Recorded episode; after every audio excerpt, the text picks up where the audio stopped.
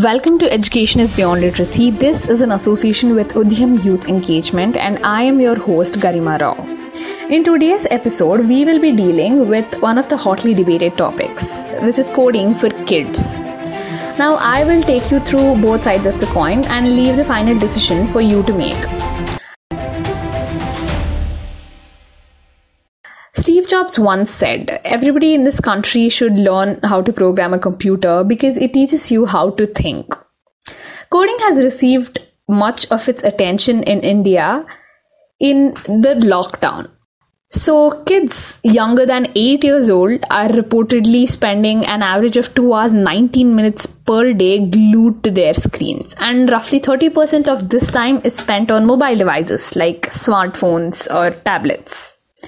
So, what's more, some people found coding helped them get more of their devices like tablets and smartphones. And this is particularly easy for kids as many companies have just gamified this process of coding. So, why not replace your Subway Surfers with a coding ninja? There are a few widely popularized benefits of coding, although I did not find any scientific backing for these. So, coding puts children in control of the computer, and through experimentation, they build mastery in skills like sequencing, counting, problem solving, logical thinking, cause and effect, and even critical thinking. Additionally, children can express themselves through code and find it cool to create apps, games, websites, and to even control robots. The most important skill they acquire all along the way of coding is they learn how to create their own solutions and not just forge one that's existing. Researchers believe that the best time to introduce any skill to a child is between 6 to 10. Their fresh minds would grasp concepts faster. They would learn important problem solving skills, arithmetic, and re- reasoning skills. And they would get an early introduction to technology and the right ways to use it.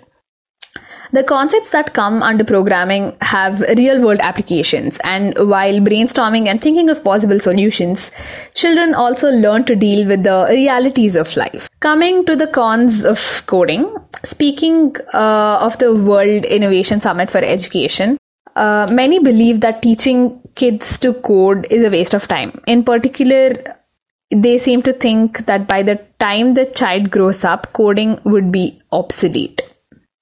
In fact, studies have shown that 60% of technical jobs or skills that are popularized today become obsolete in year in an in 2 years.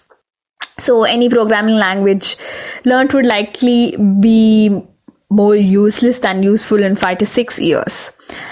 And moreover, learning coding binds the child with the computer screen, giving another excuse to spend more screen on devices robbing them of the opportunity to think creatively, interact with peers, and expand their horizons. But if you thought things couldn't get any worse, well, we have a new growing culture of pressurizing kids to learn coding at the age of six. This culture is pushed through massive promotional efforts of our homegrown startups like White Hat Junior. The primary contention against coding is at the very young age it is exposed to and kids are being pushed into it even before they have mastered the mathematical and technological fundamentals. A metaphor that is often used is that children are being made to ride a bicycle before they even know how to learn to walk. Software engineer Pradeep Poonia, a vocal critique with who has become prominent voice in this debate, says there's a reason why in mathematics addition is taught first, then subtraction, then multiplication, and then division. It is necessary to learn several elements of mathematics and uh, logical thinking before you can code. What many of the online platforms are doing these days is like someone teaching you how to draw a car under the pretext of making you learn how to build a car.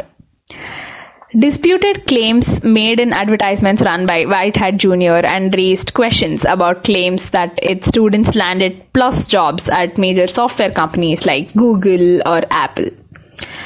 So, long story short, apparently the mission is to have your kids building an app by the time they are nine, or else you fail them as parents.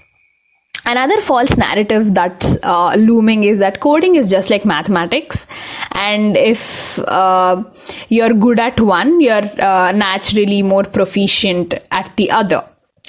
Research has found that computer code activates a totally different region of the brain than the one activated by mathematics.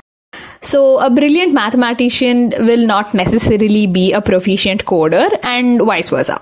Even uh, people like Mark Zuckerberg don't let their kids use technology for more than a few hours a week. What I personally believe is why should students have to study coding if they want to study other subjects like arts or become an lawyer. So, what does computer coding have to do with these types of jobs?